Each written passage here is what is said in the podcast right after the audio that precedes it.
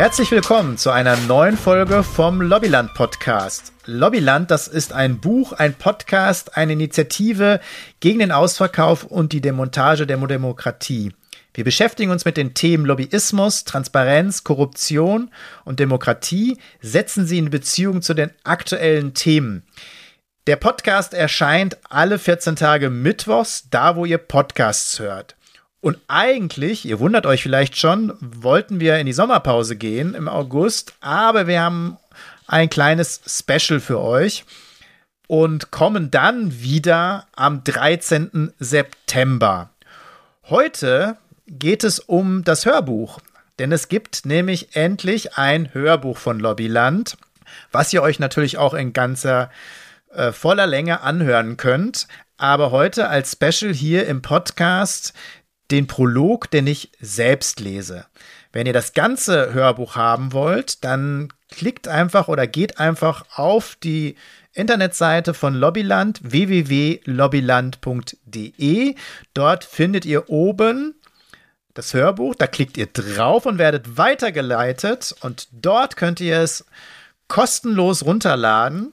Spende wäre super, aber ihr könnt es quasi kostenlos runterladen und euch in voller Länge anhören. Das ganze Buch ist gesprochen von einer professionellen Vorleserin. Und ja, ich hoffe, die, die das äh, noch nicht klassisch gelesen haben, nutzen diesen Service. So, jetzt aber von mir sozusagen vorgelesen der Prolog, der heißt Spielregeln. Viel Spaß.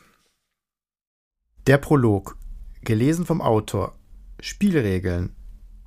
Monopoly, Monopoly, wir sind nur die Randfiguren in einem schlechten Spiel. Klaus Lage. Reichstag. Dem deutschen Volke steht auf einer Länge von sechzehn Metern in großen Lettern über dem Hauptportal des Reichstagsgebäudes. Schon neunzehnhundertsechzehn wurde diese Inschrift von der Berliner Bronzegießerei S A Löwi, einem jüdischen Familienunternehmen, hergestellt und angebracht. Seit neunzehnhundertneunundneunzig krönt den Bundestag eine große gläserne Kuppel, dreitausend Quadratmeter Glas, als Symbol für Transparenz und Offenheit. In der Kuppel stehend blickt die Bevölkerung ihren Abgeordneten symbolisch über die Schulter. Es gibt ein Gefühl von Nähe und Kontrolle. Direkt gegenüber das Kanzleramt und drumherum ein Bienenschwarm von Menschen. Die Politik ist mittendrin. Eine Illusion. Viel Fassade und viel Schein. Es ist eine Glocke, eine abgeschottete Welt. Die Bevölkerung ist nur zu Besuch, so wie man eine entfernte Verwandte mal zum Kaffee einlädt. Der Widerspruch zwischen Darstellung und Handlung in der herrschenden Politik wächst. Einige ihrer Regeln und Strukturen sind so absurd, dass es mich überrascht, wie der Schein der Normalität überhaupt so lange gewahrt werden konnte. Risse in der Fassade gibt es. Einige Initiativen, einzelne Politikerinnen und Journalistinnen blicken immer wieder hinter die Kulissen und decken wahre Zustände auf. Aber ernsthafte Argumente und Kritik beeindrucken unter der Kuppel fast niemanden. Die Interessen der zukünftigen Generationen und der weniger privilegierten Menschen spielen hier im Hohen Haus und in den Ministerien eine immer unwichtigere Rolle. Können Satire, zugespitzte Darstellung, gnadenlose Aufklärung und vor allem Öffentlichkeit im Zusammenspiel die Fassade einreißen und das Fundament freilegen? P-Day. Vor genau dieser Fassade stehe ich an einem grauen Novembertag mit einem Megafon bewaffnet.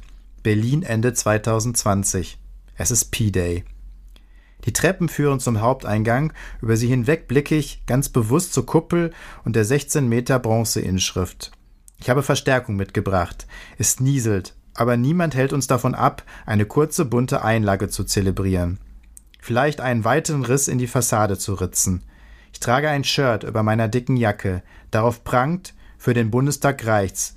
Darunter steht, die Partei. Was? Warum ausgerechnet dieser Verein? Es ist kein Neustart, aber in einem neuen Team. Zugespitzt in der gemeinsamen Aktion zum Fassadenabriss. Die Bagger sind bestellt. Doch um die milliardenschweren Stützpfeiler der politischen Eliten und Profitlobby einzureißen, brauchen wir neben Gerät und Erkenntnis sehr viel Power. Ich spule kurz noch einmal zurück. Warum bekommt das politische System es nicht hin? Und kann man die Partei nicht einfach erneuern? Was ist passiert? Wie sieht es hinter der Fassade wirklich aus? Und wie müsste ein Neubau aussehen? Von wem sollte er errichtet werden? Es geht dabei nicht um mich. Ich bin eher ein Verkehrsmittel, sagen wir das Rad, welches durch die Geschichte fährt. Meine ungewöhnliche Tour hat mich eine längere Zeit mitten durch die politischen Machtzentren geführt. Meine hier geteilten Erfahrungen sollen einen offenen Blick hinter die Kulissen ermöglichen. Eigentlich sollte es die Einsicht in vielen Facetten und vielfältig geben. Tatsache ist aber, dass sich quer durch die Parteien fast alle einig sind, nur das nach außen zu tragen, was man auch gerne vermitteln möchte. Da ist er wieder, der Schein. Alles andere darf die Berliner Glocke nicht verlassen. Jede, die dagegen verstößt, ist eine Nestbeschmutzerin und muss das Nest verlassen. Dabei sollte der Bundestag der transparenteste Ort der ganzen Republik sein und nicht nur eine gläserne Kuppel haben. Wir sind kein Unternehmen, keine Familie, wo wir uns auch mal schützen müssen. Wir werden von der Bevölkerung gewählt und dafür bezahlt, dass wir sie vertreten. Deshalb möchte ich auch mit neuem Team weiter multiparteiisch sein, übergreifend arbeiten, ohne die Scheuklappen der Parteitaktik. Denn die Bevölkerung ist die Chefin, nicht eine Partei- und Fraktionsvorsitzende oder gar die Kanzlerin oder die Konzernchefin. Bundestag. Im September zweitausendzwei werde ich von siebenundfünfzig Komma acht Prozent der Wähler in meinem Dortmunder Wahlkreis direkt in den Bundestag gewählt. Da stehe ich zum ersten Mal nicht nur vor, sondern auch im Hohen Haus. Schon mit Hochachtung. Gerade dreißig Jahre alt geworden, bin ich einer der jüngsten Abgeordneten überhaupt. Vor allem unter denen, die ihr Mandat direkt gewonnen haben. Ich bin zu sehr von mir selbst überzeugt. Denke, ich kann die Welt nun aus den Angeln heben. Rot-Grün hat eine Mehrheit und ich gehöre der Regierungspartei an. Ich bin in einem Brennpunktstadtteil auf eine Dortmunder Gesamtschule gegangen. Habe so einiges mitbekommen vom Leben, auch fernab der Sonnenseite. Die meisten meiner späteren Kolleginnen, selbst in der S P D, werden wohlbehütet als Akademikerkinder groß. Dagegen habe ich eine für das Ruhrgebiet typische Biografie. Mein Großvater hat unter Tage und dann als Stahlarbeiter gearbeitet. Meine Eltern waren in der Pflege tätig. Ich bin derjenige, der von der Bildungsreform und den erpressten sozialen Zugeständnissen der siebziger und achtziger Jahre profitiert hat. So konnte ich mein Abi machen, durfte sogar studieren, auch wenn ich immer gejobbt habe. Über die Uni kam ich zu den Jusos und dann auch zur S P D. Unmöglich eigentlich, so jung in einem Wahlkreis aufgestellt zu werden, vor allem in einem, der für die Partei als einer der sichersten galt. Zufälle, eine große Parteireform vor Ort, die Sehnsucht der Basis, mal was Neues auszuprobieren und meine Leidenschaft haben mir wohl die Chance ermöglicht. Nach achtzehn Jahren im Bundestag habe ich zwar noch immer Respekt vor der Aufgabe, aber verliere immer mehr die Achtung vor den Abläufen, den selbstgegebenen Regeln, den bestimmenden Personen. Dabei fängt es so gut an. Ich sitze neben Vorbildern wie Hermann Scheer und Ernst Ulrich von Weizsäcker, deren Bücher und Reden ich als Jugendlicher gelesen und gehört, deren Inhalte ich gepredigt hatte. Ich komme in den Umweltausschuss, werde Berichterstatter für erneuerbare Energien und für Energieeffizienz, sowie Co-Berichterstatter für Klimaschutz. Genau das, was ich machen wollte. Ich stürze mich in die Arbeit und werde gleich zugebombt von Terminen mit Lobbyistinnen. Schnell merke ich, wie wenig Zeit mir bleibt, inhaltlich die Themen zu überblicken. Noch weniger wird es möglich, alle anderen Politikfelder und die zu treffenden Entscheidungen zu überblicken. Der erste gute Rat ist dann natürlich hilfreich. Halte dich an die Fraktion und die Regierung, folge ihnen einfach. Ergibt Sinn. Wir teilen uns unter zweihundertneunundvierzig S P D-Abgeordneten die Themen auf und alles läuft in der Fraktion zusammen. Oder in der Regierung? Arbeitsmarkt und Sozialpolitik sind mir nicht nur wegen meiner Herkunft wichtig, aber ein Experte bin ich nicht. Ich versuche auch da, stärker beteiligt zu werden. Rot-Grün, Schröder und Fischer haben die Agendapolitik auf die Schiene gesetzt. Das Motto der berüchtigten Hartz-Kommission, fördern und fordern, hört sich erstmal ganz gut an. Aber selbst als Nicht-Experte erkenne ich die Einseitigkeit der Reformen, die nun über Jahrzehnte die Gemüter spaltet und den Ruf der S P D zu Recht ramponiert hat. Spannend übrigens, dass Fischer und die Grünen damit auch im Nachhinein angeblich nichts zu tun hatten. Was heute keiner mehr weiß und auch damals kaum eine Rolle spielte, diese Expertinnenkommission ist vollständig mit externen, angeblichen Expertinnen besetzt. Niemand aus dem Bundestag, niemand aus der Regierung nimmt daran teil. Die einzige Ausnahme bildet der damalige N R W-Minister Harald Schartau. Von Beginn an gilt, was da verhandelt wird, wird eins zu eins umgesetzt. Das Paket irgendwo aufzuschnüren, zu verändern, geht nicht. Dann würde ja alles zusammenbrechen. Ich staune. Okay, inhaltlich lässt sich ja streiten. Und vielleicht habe ich nicht genug Ahnung, auch wenn sich bei mir alles verkrampft. Aber hier sollen nicht gewählte, sondern von einer Person benannte Menschen sehr weitreichende Entscheidungen treffen, die wir nicht mehr zu verändern haben. Ich muss nicht erwähnen, dass es in der Kommission natürlich absolut keine Ausgewogenheit der Experten gab. Viele sind voller Bewunderung für diesen Coup von Schröder und seiner Regierung. Die große Mehrheit in der Fraktion nimmt die Vorgabe, ohne etwas zu verändern, einfach so hin. Fast niemand kritisiert das Vorgehen, nicht einmal die Opposition. Auch in den allermeisten Medien findet sich keine Kritik.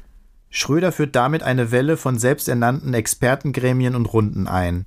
Ein sehr effizientes Mittel, gewählte Parlamente auszuschalten. Und da die Mehrheiten knapp sind, geht es bei Schröder mit der Drohung los, alles platzen zu lassen, wenn wir Abgeordnete nicht folgen. Damit wäre Rot-Grün am Ende, alle Möglichkeiten zu gestalten dahin. Es gäbe keine Energiewende und die Sozialpolitik dann wieder von Union und F D P. Ich lerne also, eine Person kann nach eigenen Vorstellungen Leute berufen, die ihr genehm sind, die alles vorgeben, was dann von einer Mehrheit im Bundestag abgenickt wird. Und wenn es knapp werden sollte, dann setzt man die Abweichler unter Druck und droht, sie nicht mehr zu beteiligen. Am Ende hat man einen Beschluss ohne die kleinste Veränderung und bekommt Bewunderung dafür, wie man die Volksvertretung einfach mal soeben ausgeschaltet hat. Das ist dann eine lupenreine Demokratie. Das Spiel und seine Regeln. Magengrummeln und geballte Fäuste. Mit Rede und Stimme in der Fraktion bin ich gegen diese Art von Politik. Aber nach außen bin ich folgsam. Intern versuche ich mich dagegen zu vernetzen, neue Strukturen aufzubauen, wie etwa die Denkfabrik, ein ehemaliger Zusammenschluss vorwiegend junger, progressiver S P D-Abgeordneter, die später dann die ersten rot-rot-grünen Gespräche koordinieren. Was ich in meiner ersten Zeit hier erlebe, ist für mich mehr als ein Riss in meiner Vorstellung von Demokratie. Ich führe ein intensives Gespräch mit einer älteren Kollegin, die ich schon einige Male als Neuling um Rat gefragt habe. Sie versteht meinen inhaltlichen Unmut. Bezüglich der Vorgehensweise schränkt sie allerdings ein, dass Schröder es schon sehr schlau angestellt habe. Natürlich dürfe man das eigentlich nicht so machen. Ich stolpere gleich über das eigentlich. Aber so sei Politik. Und dann wird sie ganz ernst und sagt eindringlich: Marco, ich weiß, wie du dich jetzt fühlst, aber einen ganz wichtigen Rat und meine Erkenntnis nach mehreren Legislaturperioden gebe ich dir jetzt mit. So läuft das Spiel hier. Du hast zwei Möglichkeiten. Entweder du akzeptierst die Spielregeln, dann hast du vielleicht irgendwann mal die Chance, weiter oben mitzuspielen und kannst vielleicht die ein oder andere Position durchbringen. Oder du akzeptierst sie nicht, dann musst du das Spielfeld bald wieder verlassen. Diese Aussage widerstrebt mir. Sie passt so gar nicht zu meinem Anspruch, meiner Vorstellung von Demokratie. Aber mir dämmert, wie Politik hinter den schönen Reden, der öffentlichen Show und der Fassade jenseits der Theorie gerade wirklich funktioniert. Diese Sätze prägen sich wie ein Stempel in mein Hirn. Erst versuche ich es mit Ironie zu nehmen, aber mein Trotz und Unbehagen sind zu groß und wachsen mit meinen weiteren Erfahrungen. Nein, es gibt eine dritte Möglichkeit. Die Spielregeln sind unfair und undemokratisch. Einige bestimmen viel, die anderen nicken ab und verkaufen es nach außen. Die Parteien werden zu Wahlvereinen. Nur wer lange genug mitspielt und sich den kleinen Spielen am Rande mit Vitamin B gegen Konkurrentinnen durchsetzt, kommt ans größere Spielbrett. Und die Schlossallee und die Parkstraße voll mit Hotels gehören sowieso Spielerinnen, die sich keiner Wahl aussetzen müssen und nicht abgewählt werden können. Die Bevölkerung ist eine Figur ohne besondere Relevanz. Lobbykontakte und elitäre Netzwerke sind spielentscheidende Player. Monopoly ist dagegen ein extrem gerechtes und demokratisches Spiel. Da werde ich weder so mitspielen, noch das Spielfeld verlassen. Die Regeln müssen geändert werden. Natürlich ist mir klar, dass dies leichter gesagt als getan ist. Aber es wird meine Losung, mein Auftrag. Auch deshalb, weil ich immer mehr zu spüren bekomme, wie Argumente und Überzeugungskraft zwar nice to have sind, aber wenig ausrichten im politischen Spiel. Wenn du also wirklich was verändern willst, musst du die Strukturen aufbrechen, das politische System vom Kopf auf die Füße stellen. Wendepunkt. Das will ich heute immer noch, ausgerüstet mit Erfahrungen, Enttäuschungen, Frustrationen, aber auch immer wieder mit Hoffnung. Mein Antrieb war schon immer der Ärger über die ungleichen Verhältnisse, über die Zerstörung der Lebensgrundlagen, aber vor allem über Ungerechtigkeit. Wenn ich einigermaßen zufrieden wäre mit den Verhältnissen und der Politik, dann hätte ich längst aufgehört oder gar nicht erst damit begonnen. Gibt es doch so viele spannende und schöne Dinge auf der Welt. Als ich Ende zweitausendachtzehn nach sechsundzwanzig Jahren die S P D verlasse, ist für mich klar, das war es mit der Profipolitik. Ich will kein Netz und keinen doppelten Boden. Ich bin überzeugt davon, dass meine S P D-Basis mich wieder aufgestellt und ich den Wahlkreis nochmal gewonnen hätte, auch weil mein Erststimmenergebnis deutlich über dem Zweitstimmenergebnis der Partei lag. Oder ich hätte die Chance gehabt, zu wechseln, um bei einer anderen Partei unterzukommen, die in Zukunft wieder im Bundestag höchstwahrscheinlich auch mit mir vertreten sein würde. Stattdessen war ich drauf und dran, das große Spielfeld zu verlassen, auch wenn ich mich sicher weiter engagieren würde. Doch dann passiert einiges. Ich bekomme mehr Rückmeldungen, Anfragen, Post als zuvor. Ich spüre mehr Offenheit, mehr Nähe von vielen Initiativen, Gruppen, Bürgerinnen, die den Glauben in die etablierten Parteien und in das jetzige System verloren haben. Sie kommen jetzt vermehrt auf mich zu, und dies auf allen Ebenen. Es ist nun viel leichter, Kontakte zu knüpfen. Immer mehr sagen mir auch, dass sie mich wählen würden, auch ohne S P D oder gerade ohne S P D. Die Klimaproteste nehmen immer mehr an Fahrt auf. Insgesamt bewegt sich was in Deutschland zweitausendneunzehn, auch auf der Straße, als allein an einem Tag im September über eine Million Menschen zum Klimastreik zusammenkommen. Ich bin raus aus der Mühle, aus dem Laufrad. Keine Profitlobby, keine Taktikgespräche, keine Bauchschmerzen bei so vielen Entscheidungen. Meine Arbeit wird spannender, vielfältiger. Gerade die vielen sich politisierenden und zu Wort meldenden jungen Menschen machen Mut. Aber ich spüre auch den aufkommenden Frust, weil Millionen Menschen auf der Straße zwar die Umfragen bezüglich der Klimafrage beeinflussen, aber längst nicht die Entscheidungen, die weiter zugunsten der Klimaschmutzlobby getroffen werden. Für mich ist klarer denn je, es wird sich nichts oder zu wenig verändern, wenn sich die Spielregeln nicht ändern. Die aktuellen Krisen sind zu groß, steigende soziale Ungleichheit, das riesige Artensterben und die Klimakrise. Dazu Pandemien, die gerade wegen unserer Lebensweise immer häufiger auftreten werden. Schon allein Covid neunzehn zeigt uns doch unsere Grenzen auf. Vor allem bei Krisen, die sich langsam steigern, versagt unser politisches System. Meine Hauptthese ist deshalb, wenn wir die Spielregeln nicht ändern, die Demokratie nicht wirklich erneuern, lösen wir die Krisen nicht, sondern verschärfen sie. Es wurde ein Lobbyland geschaffen, welches die Interessen einer immer kleineren Elite bedient und ohnmächtig ist gegenüber den wirklichen Gefahren. Vor allem dann, wenn Handeln bedeutet, dass auch die wirklich Wohlhabenden und Mächtigen davon beeinflusst werden. Die jetzige Politik orientiert sich an der Vergangenheit, nicht an der Zukunft und ist die Umkehrung von For the many, not the few. Das Wort Krise leitet sich vom griechischen Wort Krisis ab und bezeichnet nicht nur eine bedenkliche Lage. Was viele nicht wissen, es bedeutet auch Wendepunkt. An genau so einem Wendepunkt stehen wir. Beugen wir uns den Risiken oder nutzen wir die Chancen? Wenden wir das Blatt? Viele aufmunternde Reden und Schriften würden an dieser Stelle ergänzen, es liege nur an uns und es sei nicht schwer, wenn man nur wolle. Doch es ist schwer. Und es ist weder mit einigen tollen neuen Technologien getan, noch mit einem zartgrünen oder blassroten Anstrich, noch mit dem Engagement einer ganzen Generation, welches sich irgendwann in den Parteien niederschlägt und dort auch weitestgehend veräppt. Nein, das ganze verkrustete, lobbyierte politische System muss gesprengt werden, damit wirklich gehandelt werden kann. Man muss sich mit den wirklich Mächtigen anlegen. Und nein, es geht nicht, ohne jemandem weh zu tun, ohne dass jemand verliert. Kein Update oder eine kleine Reform der Demokratie reicht dafür aus, wie zum Beispiel ein Lobbyregister, ein wenig Bürgerbeteiligung, etwas modernere Parteien. Die Fassaden müssen eingerissen und die Demokratie einschließlich des Wirtschaftssystems demokratisiert werden. Sie gehört auch den nächsten Generationen. Freiheit und Sicherheit bewahren wir für unsere Kinder nur, wenn wir ihre Lebensgrundlage nicht einschränken oder gar zerstören. Wie sieht es hinter der politischen Fassade wirklich aus? Wie dämmen wir den Profitlobbyismus ein? Wie schaffen wir wieder mehr Teilhabe? Wie befreien wir uns davon, dass wir hauptsächlich zu Arbeitskräften, Konsumentinnen und Teilzeitwählerinnen degradiert wurden? Wie verändern, revolutionieren wir unsere Demokratie, damit wir die wirkliche Krise bewältigen können? Darum soll es in diesem Buch gehen.